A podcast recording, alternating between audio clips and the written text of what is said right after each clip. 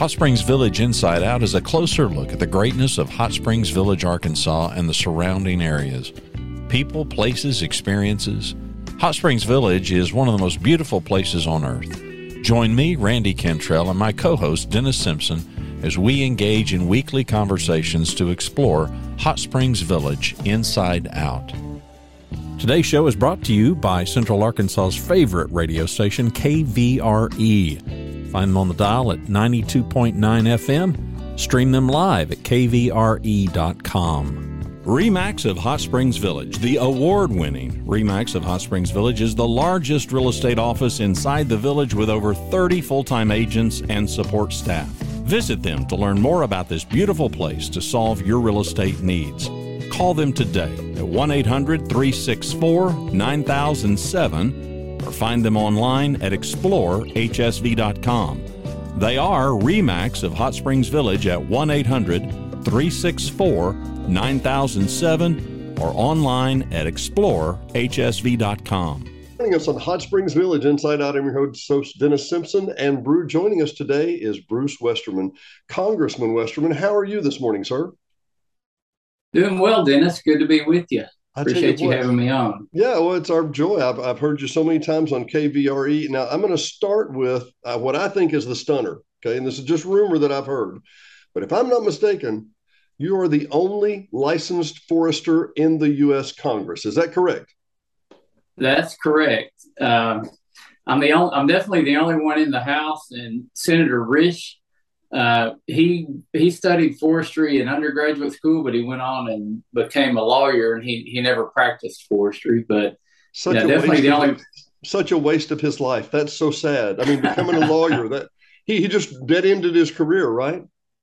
Hey, yeah, he seems to be doing okay, but. Uh, so I'm, I am the only one that ever got licensed to practice forestry and did some of that work, and I still keep my license uh, valid today because you never know when this whole Senate thing, I uh, Senate, excuse me, a Congress thing's not going to work out, right? You you never know. I, have got an engineering license and a forestry license, and I keep them both updated. So uh, hopefully, I hopefully I won't miss too many meals if something happens with Congress. Don't want to have to be eating beanie weenies later in the week, right? Hey, beanie weenies on Lake Ouachita is a delicacy, I think. So uh, I I uh, there's certain places where beanie weenies are the food of choice. I think so. I think so. Well, in the right setting, in the right setting, right? Right.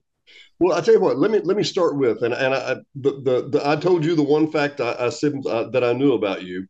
Tell me more. I mean, how does a guy from a forester from South Arkansas become a a U.S. congressman? Tell me more. Well, that's a question I get asked a lot of lot of times, and uh, it, it all started when I ran for school board, and uh, I was on the Fountain Lake School Board. Uh, so I was uh, working at Mid South Engineering Company in Hot Springs, and uh, um, everything was going fine. I had had young kids, and they started to school, and uh, I ended up on the school board. And from there, because of term limits, I ended up in the state legislature. And then, you know, Tom Cotton ran and won the fourth district congressional seat. Uh, and then he ran for Senate, and the seat was open. So uh, um, I, I, played football at the University of Arkansas, and Coach Hatfield always said there's there's no such thing as luck; it's where preparation meets opportunity. So maybe I was prepared, and the opportunities came along, and I took those took advantage of those opportunities. But I, I, tell you, the first day I was sitting behind the big desk in the office in Washington D.C., the the same thought crossed my mind: How in the world did this happen? how did I get here? Was this a plan? Was this a plan, right? Yeah, it was never it was never written out as a, a long term goal or a plan. It just kind of morphed into something. But I I really enjoy it. People always say, "Did you used to be an engineer? did you used to be a forester?" And I say, "No, I'm still an engineer and I'm still a forester. I just use those uh, those skills in Congress." Well, I tell you what, I, and, and I want to I, I, preface you a little bit more about Hot Springs Village Inside Out. We made a tragic, tragic, a significant mistake. We believed that we would be able to make a hyper local podcast that was just about the Hot Springs Village area, and we could not have been more incorrect because within weeks, days, we had Australian visitors, uh, Russian uh, Sweden. I mean, you name it, because you know the web is the world and everybody goes there, right? Uh, and I, I really, I, I, many times I've I've had a realtor friend of mine who watches the show, and he's like, you know, Dennis, I really enjoy your show, but sometimes I would just want to take you and push you out of the way and look at the lake, you know. And and I think that, and I also realize, you know, we take for granted. I had a friend from California. She came in, and I said, well, what do you think about Arkansas? And she said, it's so green. And I paused a minute, and I said, what color is it supposed to be? It, it's supposed yeah. to be green, right? I, not having traveled a lot, you know. But a lot of people around the world don't understand the forestry business in Arkansas. Could you? And I know this is a strange question, but could you discuss the the emphasis of forestry in South Arkansas in this area? Yeah. Well, when you look at the fourth district where uh, where I represent, the uh, the forests cover about eighty seven percent of the landscape, and uh, then you've got another um, twelve percent that's uh, developed or urban areas, and uh, or no, it's farmland. I'm, I'm sorry, and then you've got a, about a percent or so that's that's urban areas that are developed. So it's a uh, Arkansas is a rural state. The fourth district is uh, exceptionally rural. And uh, you know, when you get off of the main roads, a lot of what's left there are forests. There are over two million acres of the Ouachita Ozark National Forest in the fourth district, and uh, when you look at Arkansas's economy, agriculture is the largest part of the GDP, and then under the under agriculture, forestry is the largest single uh, sector in uh, in agriculture.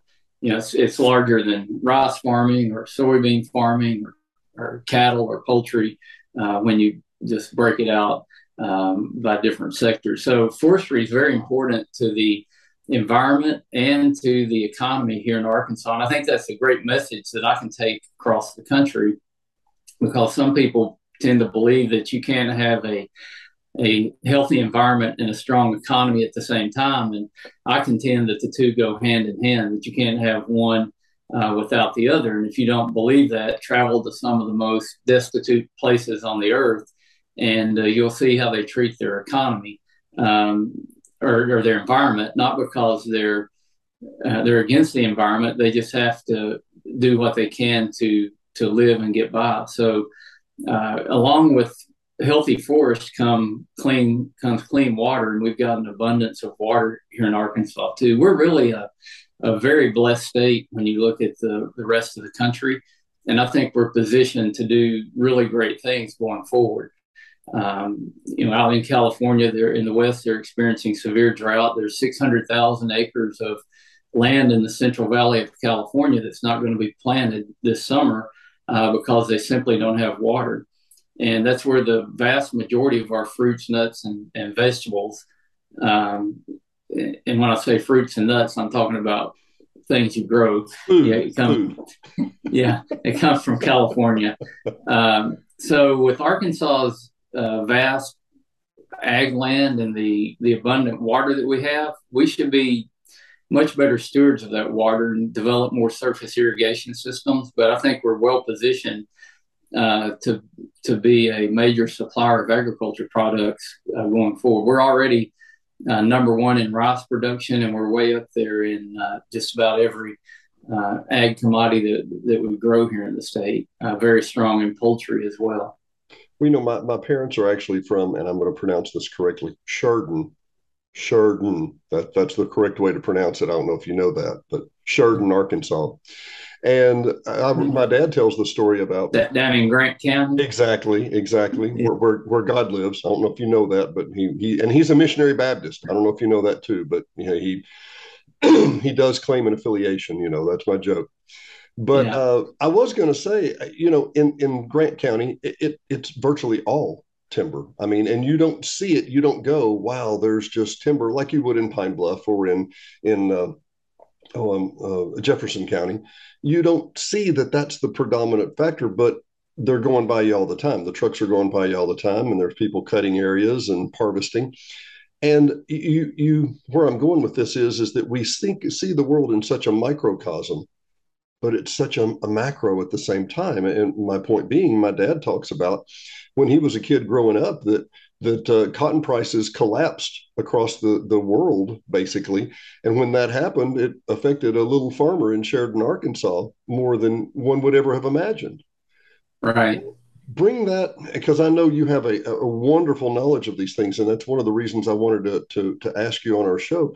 One of the things that crosses my mind is I see it as we speak, they're trying to ship millions of tons of grain out of Ukraine and having trouble getting it back on the market, how does that affect the Arkansas farmer or the Kansas farmer for that effect? When these wheat prices, higher prices is a good thing, but starvation is never a good thing. You know, we, we think it just affects us, but it, it's a global chain, right? Yeah, it's a global market and it's a it's a pretty fragile market when you look at it as a whole. And there there likely will be uh, some famines in some part of the world um, because of the disruption of grain supply out of Ukraine and out of Russia this year. And you know, you would think that um, U.S. producers will be growing as much as they could to fill in the, the gaps there. But if you look at the data out of Arkansas, we're actually down in some of the planted acres this year. And that gets into energy cost and supply chain and uh, and input cost. And you know, one of the, or I would say the key ingredient to growing row crops is nitrogen fertilizer, and the main ingredient for nitrogen fertilizer is natural gas. So if we're seeing natural gas um, shortages around the world and increased cost in gas, you're seeing a huge increase in the cost of, of fertilizer. So it's uh, you know there's multiple effects that can domino on you here, and plus add in the fact that we've got the drought out west, and uh, we've had some drought here in Arkansas. So we're probably not going to have any kind of bumper crops this year. Uh, you've got what's happening in, in Ukraine and Russia and other parts of the world, and, and there will be some uh, probably undeveloped countries that go into famine because of this. And I, I think I mean, well, let me ask this because I know you you have a different level of intelligence that's presented to you than the average Joe Blow. I understand that. And the fragility of the of the supply chain was that a surprise to you, or or did you know that that had existed all along? Oh, I, I knew that existed. I knew that we had exported a ton of manufacturing um, to China, and we were heavily dependent on China for for everything. I mean, my kids used to joke when they would get something, they would look for the sticker and find made in China. Um, that and, it's gotten to the point where it's not just the the finished goods that are made in China. It's like even some of the chemicals that are needed for refining uh, are made in China. So they've they've got a lockhold on some of the raw materials and the inputs that go into other manufacturing. And I it's realize a huge problem. I'm sorry, I was just going to say, and I realized there are some rare earth minerals that we're at a deficit for too. But let, let me ask another question, just changing gears for a second. Is is shipping CNG to Europe? Is that a long term solution? Is that even a possible solution? Are we even going to put a dent in Europe's natural gas needs? Yeah, we could supply Europe's needs and our needs. Uh, we're, we're blessed with with resources here. Uh, the Marcellus and the Utica Shale in Pennsylvania is the largest deposit of gas in the world. So, if if you look at gas prices in the U.S., they're still around six or seven dollars per per MCF um, per thousand cubic feet, and in Europe they're up around twenty five dollars per MCF. Wow! So yeah, now this this goes back to the fertilizer issue um, fertilizer is a world commodity because it can be shipped anywhere. So the price of fertilizer is set on the world market. But the main ingredient to fertilizer, natural gas, is very expensive in, in Europe and other parts of the world. Um, so the cost to make fertilizer there is very high. Um, the cost to make fertilizer in the U.S. is lower because natural gas costs are low but the price for that fertilizer gets set on the world market because it's being bid up uh, from from around the world. So, you know, you can think about it this way: if we could export liquid liquefied natural gas to other parts of the world and lower the price globally of, of LNG, then it's going to lower cost on things like fertilizer and many many other things. So, uh, that is um, the the current administration is anti-fossil fuels, and for, for whatever reason they want to be that way, uh, they have they have doubled down on it, and you know we can't get the permits and the construction done on LNG facilities to export. I'll, I'll tell you one that just kind of takes the cake. Um, you've probably heard about the U.S. importing uh, Russian natural gas, which, by the way, is about 40% dirtier than, than U.S. gas. I've and, got, hard, and harder to refine. Yeah, I've, I've got a friend in Louisiana. He calls it dirty Putin gas. uh, but you know, one of the main areas that gets imported to is Boston. And the, the reason it gets imported to Boston is because we can't build pipelines from Pennsylvania up to New England to meet those needs. And the other issue is we can't liquefy it in the Gulf of Mexico and ship it around to a port in Boston because of something called the Jones Act, which is a, it's an important law that says that you can't move stuff from a U.S. port to a U.S. port on a foreign flagged vessel. Oh. Well, we don't have any U.S. flagged LNG ships, so uh, you just you keep running into these regulatory problems that are, you know, at the end of the day, it's causing Massachusetts to import uh, gas from Putin, nat- natural gas from Putin. That's an easily solvable problem. Like from an engineering standpoint, yeah. I say build a pipeline, build a ship, and you've got that taken care of. But from a regulatory standpoint, that's an area where um, you know an overzealous administration that hates fossil fuels can shut it down. You know, they stopped the Keystone XL pipeline. Uh, where we were going to get oil from Canada down to the refineries in the Gulf, and then we we saw Biden go to Saudi Arabia and, and fist bump the, the crown prince there. So uh, it makes absolutely no sense the energy issue, uh, crisis that we're in um, you know, if if all of the politics were out of the way, these problems could be solved pretty quickly. This is fascinating. And once again, I want to catch up with everybody real quick. Hot Springs Village Inside Out. Congressman Bruce Westerman, a delight to have you on today and fascinating. I love your set of skills and your perspective that you have here. And actually what I'm hearing is is from an engineering viewpoint, which you can speak from because you you know, you're a licensed engineer uh, these problems are more geopolitical than they are logistical or, or geological. It, it, it's it's doable. We just get stuck in certain ways.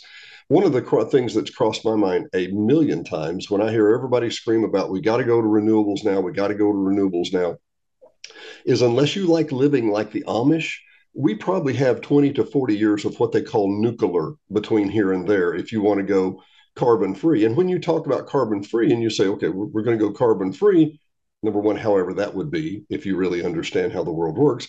But number two, how on earth are you going to have a transition period where you know somebody's we're not going to have to go to nuclear if we're going to have air conditioning and power our PCs and all that fun stuff and but then even beyond that when when we move to a greener economy, which I'm not arguing, let's say we do that. It's not a bad idea, and I'm not even going to touch the climate change thing. It's it, anyway, it's it's a lightning rod. But all that said, let's say we're moving that direction. Let's say that we do move that direction. What is going to keep India and China from using these dirtier fuels at a much lower cost and basically subverting ourselves? Yeah, and that's uh, how, how, much time we got left, Dennis, because this is something I, I focus on a, a lot. And uh, I heard a, a fascinating uh, talk by an energy expert the other day, and he brought out a point. Uh, you, you mentioned energy transition. He said, We are not in a transition. He, we have never transitioned away from one fuel to another. And he, he made the point that before the Industrial Revolution that biomass, that wood, basically made up about 80%.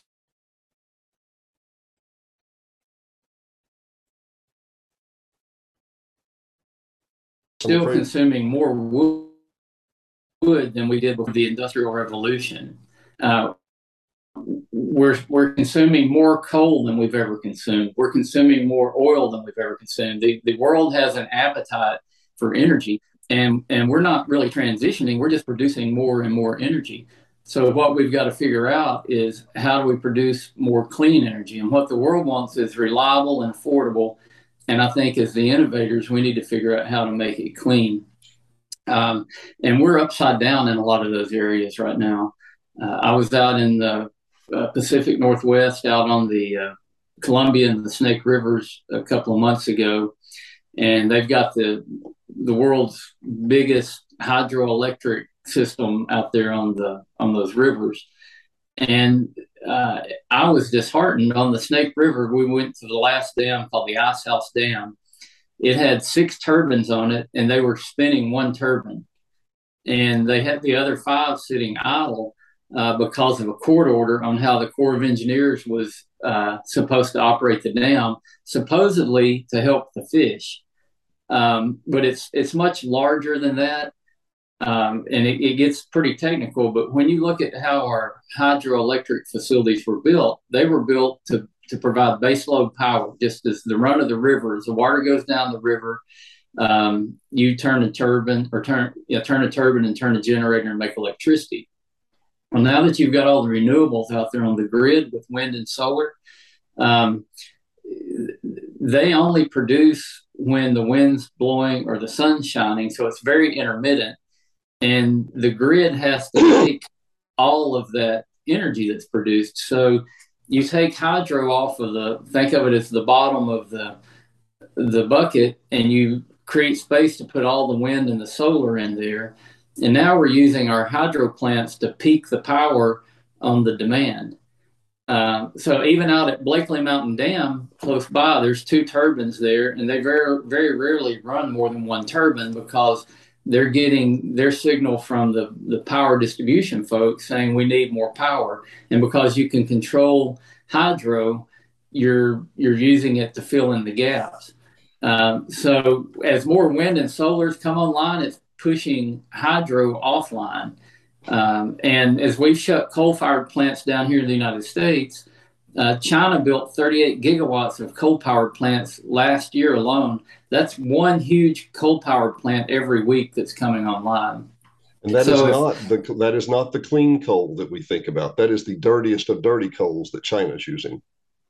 Yeah, and I, I was in Germany last November uh, visiting with he's now Chancellor Scholz. It was a week before he became the chancellor, and uh, I had done some research. They had 21 nuclear power plants that they said they were going to close them down after the Fukushima uh, disaster. And when I was there, they had left. And I said, Are you still planning to close the three down? He said, Absolutely. We're going away from nuclear. That was before Putin invaded Ukraine. They're still, by the end of this year, they're going to have those last three power plants closed down. They're starting up coal plants. And um, they they have to have gas uh, from Putin. They're the largest uh, economy in Europe, and if they don't have uh, gas from Russia, they can't operate. So you get into uh, you know, in the name of saving the environment, you get into some geopolitical situations where nobody benefits more from the higher cost of energy than Vladimir Putin. Uh, he doesn't have to sell as much to get the money to fund his his war machine. Uh, so if we were smart, the U.S. would produce as much energy as we can, every way we can produce it, and we would export as much energy. Uh, that would take money out of Putin's coffers. It would help our, our allies around the world, and it would be the cleanest, most reliable, most affordable energy that, that there could be. And as developing countries uh, come online, they you want to have technology they're going to adapt because of affordability and reliability. And nuclear um, it should be at the forefront.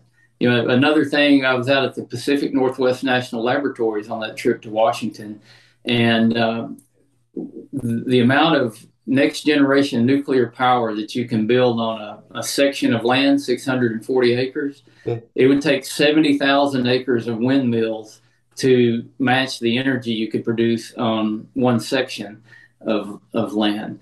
So you can never do it with windmills and solar panels. And by the way, the components to make those, especially solar panels, are coming out of China with Uyghur slave labor. China has control over the the rare earth elements and basically every mineral that's used in manufacturing. They've gone out and hoarded it from around the world. And here we are again, blessed in the United States. We have everything we need uh, but this administration hates mining as well. Uh, we've seen them close down the Twin Metals project in northern Minnesota, which is the largest deposit of copper, nickel, cobalt, and it's got uh, platinum there as well. And uh, they closed it down saying it was going to destroy the Boundary Waters canoe area. Well, it's an underground mine way outside the Boundary Waters canoe area, but the narrative is we got to shut this dirty mining down in the United States. Well, they're pushing all this green energy, which means you got to have these elements and minerals and guess who supplies them? China has it has them hoarded around the world. And I could go on and on with stories like that. Well, and I, as we were talking, I'm thinking, man, I got 50 more questions. But uh, let, let, me come back and thank you so much for your time, uh, Congressman. Thank you. Uh, I was standing at this is before 9/11. This would be in the late 90s. I'm standing at the Blakely Mountain Dam. The walls are two foot thick concrete. You know the facility. I'm sure you've been there. And I remembered asking the guy, I said, Boy, when you open these these turbines up, they must fly. And he said, No, just 60 hertz, 60 cycles, because that's you know how we keep the clocks. And there was not much digital at that time. But I'm like, oh, okay. And I said, Well, how much power do you make here? And he said, Well, we've been upgraded to 82 megawatts. And I said, 82 million watts? He said, Yeah. I said, Well, you know, uh, uh, oh, what's the one outside Whitehall? What is uh, Red uh, uh Redfield, Redfield, uh, Redfield, yeah. which was a coal-fired plant, has been moved to natural gas. And I said, but they make like 850 million watts, and you're making 62s or you know 82, 84. He said, yeah, but we can go from zero to 82 megawatts in 60 seconds. And I said, You're joking. He said, No, these walls, these two foot thick walls will shake, but we can do that. And I, I was mm-hmm. just stunned at the amount of power that we were talking about. And I realized at that time it was a it was a one person field trip. I literally realized I, I said, "Well, how long does it take to fire up Redfield?" He said, uh, on the average day in Redfield, they'll start they'll start firing up at 3 a.m. or 4 a.m. for the eight o'clock peak and for the other things during the day. And I'm like, so it takes three and four and five hours. He said, oh yeah, yeah, yeah, yeah. To get that where it needs to be, you can't ever be you know below power. You have to make a little more than what you need. And just that simple realization that within 60 miles, 70 miles of each other, there was the there's the uh, uh, Remmel Dam, the Blakely Mountain, you know, two or three other dams that have to work together in cohesion with the big plant to make a steady base. And now we have a large cloud storm that comes through, and all of a sudden you just kicked 80 megawatts offline, right? I mean, is it that kind of thing? Yeah, and you know, during the big energy crisis down in Texas, uh, they were running Blakely Mountain Dam. They were running all the hydro plants wide open because they're so reliable. So it shows you, um, you know, hydro is reliable. We could put 12 gigawatts of new hydropower on existing dams in the U.S. without even building a new dam. And the Arkansas River is one of those areas that has a lot of potential for that. Would you? Uh, but, I'm sorry, I don't, I don't mean to interrupt, uh, Congressman. Say that again. We could add 12 gigawatts, 12,000 megawatts, right? To existing yeah. dams. I, mean, I, I just want to make sure I got that. Yeah. Say that one more time. Without without building dam, we could do that. Yeah. So just basically putting turbines on dam Luxon dams we already have. Unbelievable. Unbelievable. Yeah. But you know, I was talking about the the dams on the Columbia River and the Snake River, there's mm-hmm. people who actually want to tear those out. Um, so you, you know the people who don't like fossil fuels also don't like nuclear and also don't like hydro. Um, so it's you're getting a pretty narrow window on what you can actually make power out of, and that's what's frustrating is that um, you know it just won't work.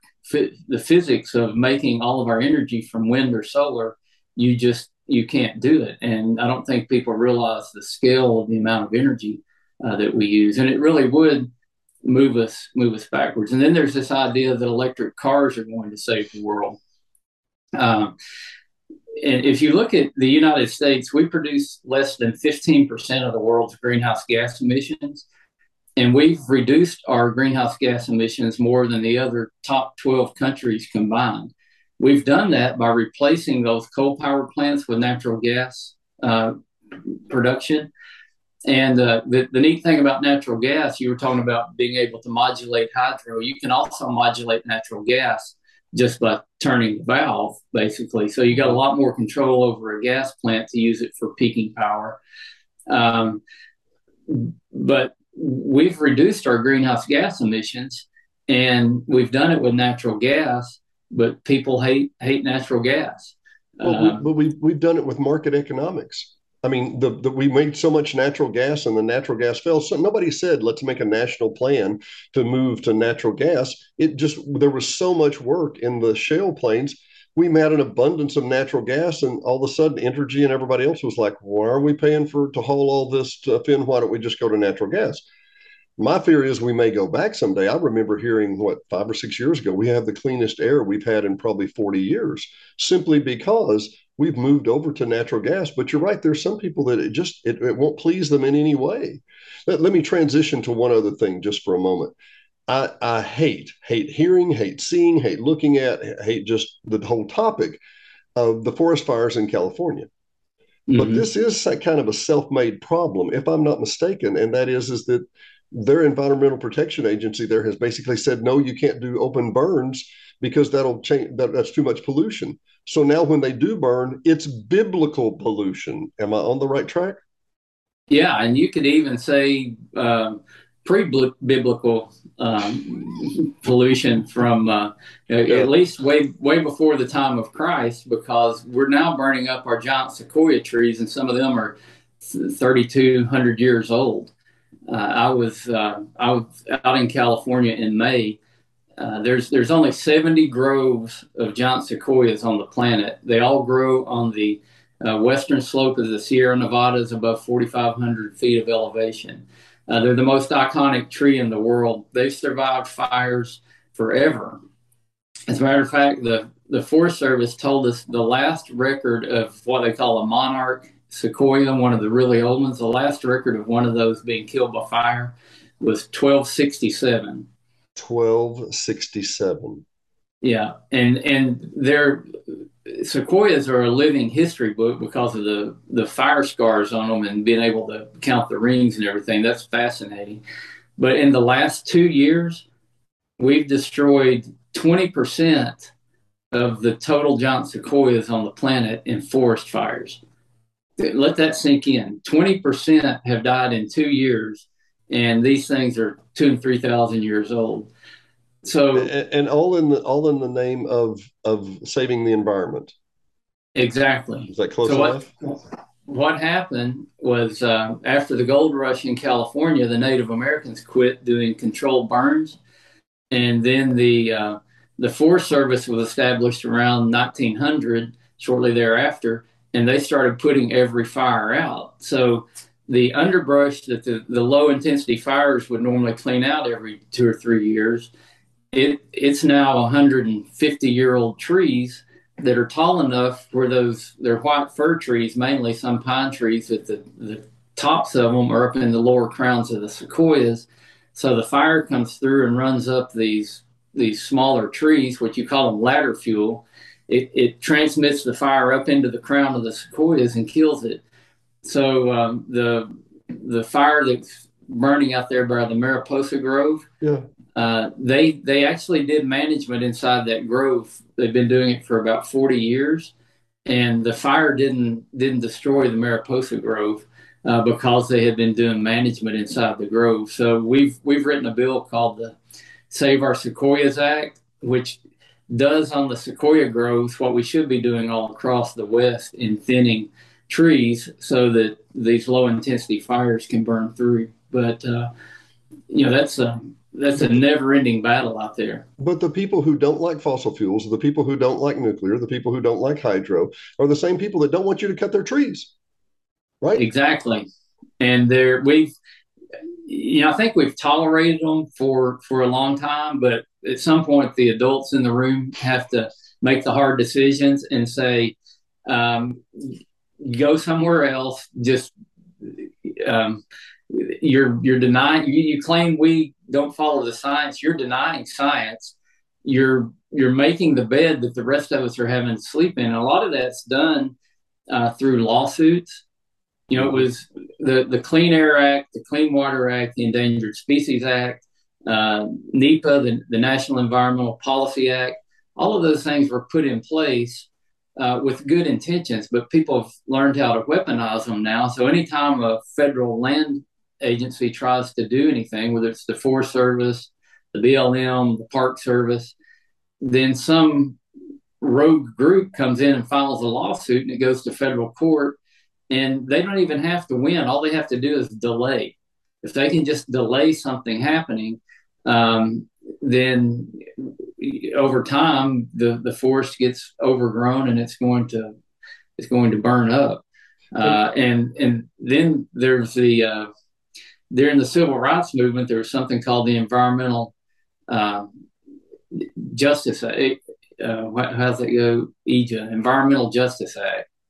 Or it's it's not environmental it's uh, they've been taught they've been having so many hearings about environmental justice it's called the Equal Access to Justice Act. It was passed in the uh, civil rights movement to allow people who couldn't afford to sue the government for the government to pay them to sue. well, these environmental groups have figured out they can form a, a nonprofit and they can sue the government to stop a forestry project, and the federal government will pay their legal fees. And, and it um, could be it could be people who are personally millionaires doing this because they formed a 501c3 that they say can't afford to do this, right? Yeah. And you know they pay themselves large salaries, but their business is a is a nonprofit. Uh, we'll see it a lot of times. It'll just be like a couple of guys operating out of their house, and they'll have some crazy environmental sounding name. They're lawyers they're filing suits against all these management plans. Well, they get paid the the lawyer rates for Washington D.C. and they may be working out in their their basement in Montana somewhere. Uh, the the Region One of the Forest Service, uh, I had them pull the numbers for me, which that's Montana, Idaho, and Eastern Washington, and they had paid about two million dollars in equal access to justice fees in a little over a year. You know, I think if we made if we made a change where the the lawyer fee that we would pay would be the same as a, as a public defender, you might not have such a problem if you know what I mean. Yeah, well, we're happy to pay is, your we're happy to pay your legal bills, but it'll be the same as a as a uh, a public defender, right? Yeah, and we I've I've tried all kinds of legislation. One of one trial was to uh, require them to post a bond. Hmm. Um, that if they if they lose their case, then they have to pay back the government for the legal fees. Mm, yeah. Well, that was a non-starter. Uh, so then we try to we try to model based after baseball arbitration. Yeah. Um, and the bottom line is the trial lawyers they don't want anything to interfere with their ability to sue and uh, and bilk money out of the taxpayer. Even if and, it's a, even if it's a nuisance lawsuit even if they know it's frivolous and and and can has no chance of winning. But like you say, it can simply delay the system, right? Well, and they, and they get paid for filing the lawsuit under equal access to justice. So then, if you want to change equal access to justice, which was passed during the civil rights movement, they call you a racist. Yeah, because you're denying these. Yeah, yeah, yeah, yeah, yeah, yeah, yeah. Well, let me let yeah. me come back and turn us around just for a minute here. Let me pull back local for a second. Tell me about the role of fire in the Ouachita National Forest and in this area. What's the history? What's the plan? What, I mean, uh, look, I love living here in Hot Springs Village. It is wonderful. Um, five, ten days a year, uh, it's hazy or smoky because I do see they're doing a controlled burn. Eh, you know, you kind of mumble and grumble. I wouldn't like that. I'd like a big wind to come by and fix that. At the same time, what role does that play and how does it affect us? Well, fire is a very natural part of the ecosystem and uh, reading some diaries of the uh, the first Europeans that came through the Ouachita Forest in Arkansas, they said you could ride your horse at a full gait. So you think about the Ouachita Forest, and there's places where you couldn't lead a horse through it right now. You couldn't but crawl on your hands and knees through some part of it. Right. But before, uh, when Native Americans were managing it, they used fire all the time. And you had more of a pine savanna type uh, forest system. And the Forest Service has actually done a great job of restoring this. It's the shortleaf pine blue stem grass restoration project. You know, if anybody wants to to really see the illustration, you can go out by Waldron, out 270, that little place called Needmore and Buffalo Gap Road, and you can drive down Buffalo Gap Road, and they've actually got display signs there telling what's happening on the forest. But this was all done to to save the red cockaded woodpecker. So, hmm. because of an endangered species, they needed to convert the forest back to the habitat where the, the woodpecker could could thrive. Uh, I wish they would do that to all across the forest because not only did they uh, create great woodpecker habitat, and now they're actually trapping woodpeckers off of the Ouachita forest and relocating them to other places. Really? But the uh, the number of turkeys and deer and quail, all of those numbers went up as well. Plus the plant biodiversity. There was a, a seed bed uh, in the soil or a seed bank in the soil that they think it may have been dormant for like a hundred years, but when they cleared the forest out and used fire to clean the duff off, all this vegetation uh, sprouted out, which is great food for for animals and for turkey for and deer and all the other animals. That I, I was just thinking that through. And I've, I've got a friend, my cousin, who was actually asking about 21 acres in Dallas County last night, and he said, "Oh, it's it's really unfortunate, but it's all been cut over." And I thought, I know he's a great hunter, and I know he he knows what this is. It's never pretty. I don't know if you know, but after I get a haircut, I don't look as good as I do most of the time. but it's essential. And the bottom line is, is that when you clear cut an area, as much as I don't care for it, the, the woodland animals come flocking to that underbrush and that growth and that new seed and that new growth, right? Yeah, in, in forestry, we call it early successional habitat Say that or seral habitat. You, you call it what? Early successional habitat or oh. seral habitat. Yeah. And it's it's like animal food. It's like you you uh, created a smorgasbord for for most animals. Um, so there's places for for where when you're just even managing for animals, small clear cuts with uh, that that provides good animal habitat and uh, you know, a lot of people are on hunting leases that are leased out from timber companies, mm-hmm. and there are a lot. Of, there's a lot of wildlife on those those hunting leases. Now, on public land, I don't think we should be clear cutting public land, but there's ways we can manage public land where you get those same wildlife benefits, maybe even better wildlife benefits. Um, so, if if we can produce all of the the timber resources we need on private land in a concentrated area, that allows uh, is to free up more public land to manage it for wildlife habitat and recreation. Uh, which you know, when you're looking on a macro level, I think that's what we should be doing. I've had so many people ask me. Uh, I, you know, we have, as you had mentioned, we've we've alluded to California two or three times. There's there's many many web pages about people leaving California, uh, moving to Arkansas. There's there's the whole social media groups for it and and and I know we need to wrap up here. Bruce, again, thank you so much for your time today. It's been a pleasure. But uh, just as a follow close up note, I see a lot of people that are talking about moving from Arkansas to from California to Arkansas, uh, and typically we'll have between sixty and seventy inches of rain a year, normal, you know. And I had one guy who now lives here in the village who said. Does does the sun ever shine? How if it rains that much? How does the sun ever shine? I'm like, yeah. of course, he also said, Does it snow? And I said, You know, once every few years we get a good snow, you know, and then we had 14 inches this last year. But other than that, yeah, I was pretty accurate, but close, you know.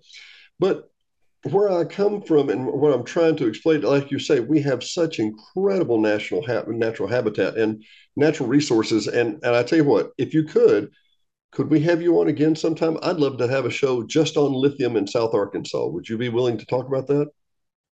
Oh yeah, uh, we could we could do a show on uh, the resources of Arkansas or the resources of the U.S. You know, Dennis, I'm the uh, I'm the lead Republican on the House Natural Resources Committee, so hopefully we'll win the majority this fall, and I'll be the chairman of that committee. So I uh, I get out and visit a lot of different places when it comes to the, the resources that we have. And I can tell you, Arkansas is very blessed. Our country is very blessed. We have yeah. everything we need um, to supply all of our needs here. Uh, but there just seems to be this attitude of not in my backyard. And, you know, it, this will sound like I'm making this up, but the, the cobalt in that goes in the batteries and yeah. the things that we use, sure. the majority of that comes from the uh, the so-called uh, Democratic Republic of Congo, and there's nothing democratic or republic about it. And it's it's dug out of the ground with child slave labor, and and sent to China and processed. So we can talk about not in my backyard, but look what effects that's having across the rest of the world. I heard I heard an article not too long ago, and it was on NPR of all things, but it said that uh, uh, if uh, if if we went to organic farming, a third of the world would starve. And you know, there there's simple facts. There, there are things that are, as we say, dog whistle issues. Well, that sounds like a good idea. Doesn't that sound good? Green, green energy sounds good, doesn't it? That does. Okay, well then we're going to turn off everybody's air conditioners for the rest of the summer, and we'll, we'll be able to make it through. Whoa, whoa, whoa, whoa, whoa, whoa, whoa! I don't want it to impact me. What? I want you to make the changes, not me to make the changes, right? Anyway, right. I, dig- I digress, but I wanted to go back to the 1.8 million acres of national forest just north of me here. What role does that national? Well, let me back up again. I had another customer from uh, California who said, "What's the air quality like? You know, are there smog days or there whatever?" And I realized we, have got 1.8 million acres of national lungs just outside West Little Rock or West Arkansas. How does yeah. that affect the whole? How does that affect things? Well, uh, Teddy Roosevelt, who's, who's one of my heroes, he, he said trees are the lungs of the earth. And, uh, you know, I'm probably as big of an environmentalist as you would find in Washington, D.C. And the, the Democrats and the left would laugh at that because I'm a Republican. Uh, but I, I look at it from the scientific standpoint. What can we do to actually affect the amount of carbon in the atmosphere? What can we do to make water cleaner, to build more wildlife habitat? And to conserve these natural areas. And forests are, are key in it, whether it's uh, clean air or clean water or wildlife habitat, forests play a major role. That's why I, uh, I've sponsored the Resilient Federal Forest Act. I've sponsored the Trillion Trees Act, um, which uh, the cool thing about trees is when they breathe in the carbon dioxide and they breathe out the oxygen, they store that carbon in the tree. And um, you know, Walmart's building their new corporate headquarters all out of wood because it'll be a, like a carbon sink. All that wood that's in your house, that's in the, this table here, it's locked. The carbon is locked up in that wood until something, until it burns or deteriorates. When we burn our forest, like we're seeing out west, we're spewing carbon into the atmosphere uh, uh, resilient, healthy forest is continuing to grow and store carbon in the in the wood. And when we sustainably use wood products, we're storing that carbon for uh, for a long, long time. So uh, natural, they call it natural climate solutions. And the Ouachita Forest, the Ozark Forest, the private timberland, the private farmland in Arkansas makes Arkansas a net carbon sink. Uh, we're states like California and Washington that claim to be um, saving the environment, they're net carbon emitters. Unbelievable. I, I, tell you what, Congressman Westerman, I cannot thank you enough. I know we've had logistics trying to get all this lined up, but it has been a delight. And you would come back and talk with us again someday? You bet. Just well, uh, you have, have to get with the uh, folks in my office that tell me where to go and when to do it. I'll be glad to do it again. It has been more than delightful. I really appreciate you being on Hot Springs Village Inside Out. Thanks for listening to another episode of Hot Springs Village Inside Out, a podcast where Hot Springs Village, Arkansas is the star. Please subscribe to the podcast. You can do that by visiting our website, hsvinsideout.com, and tell a friend.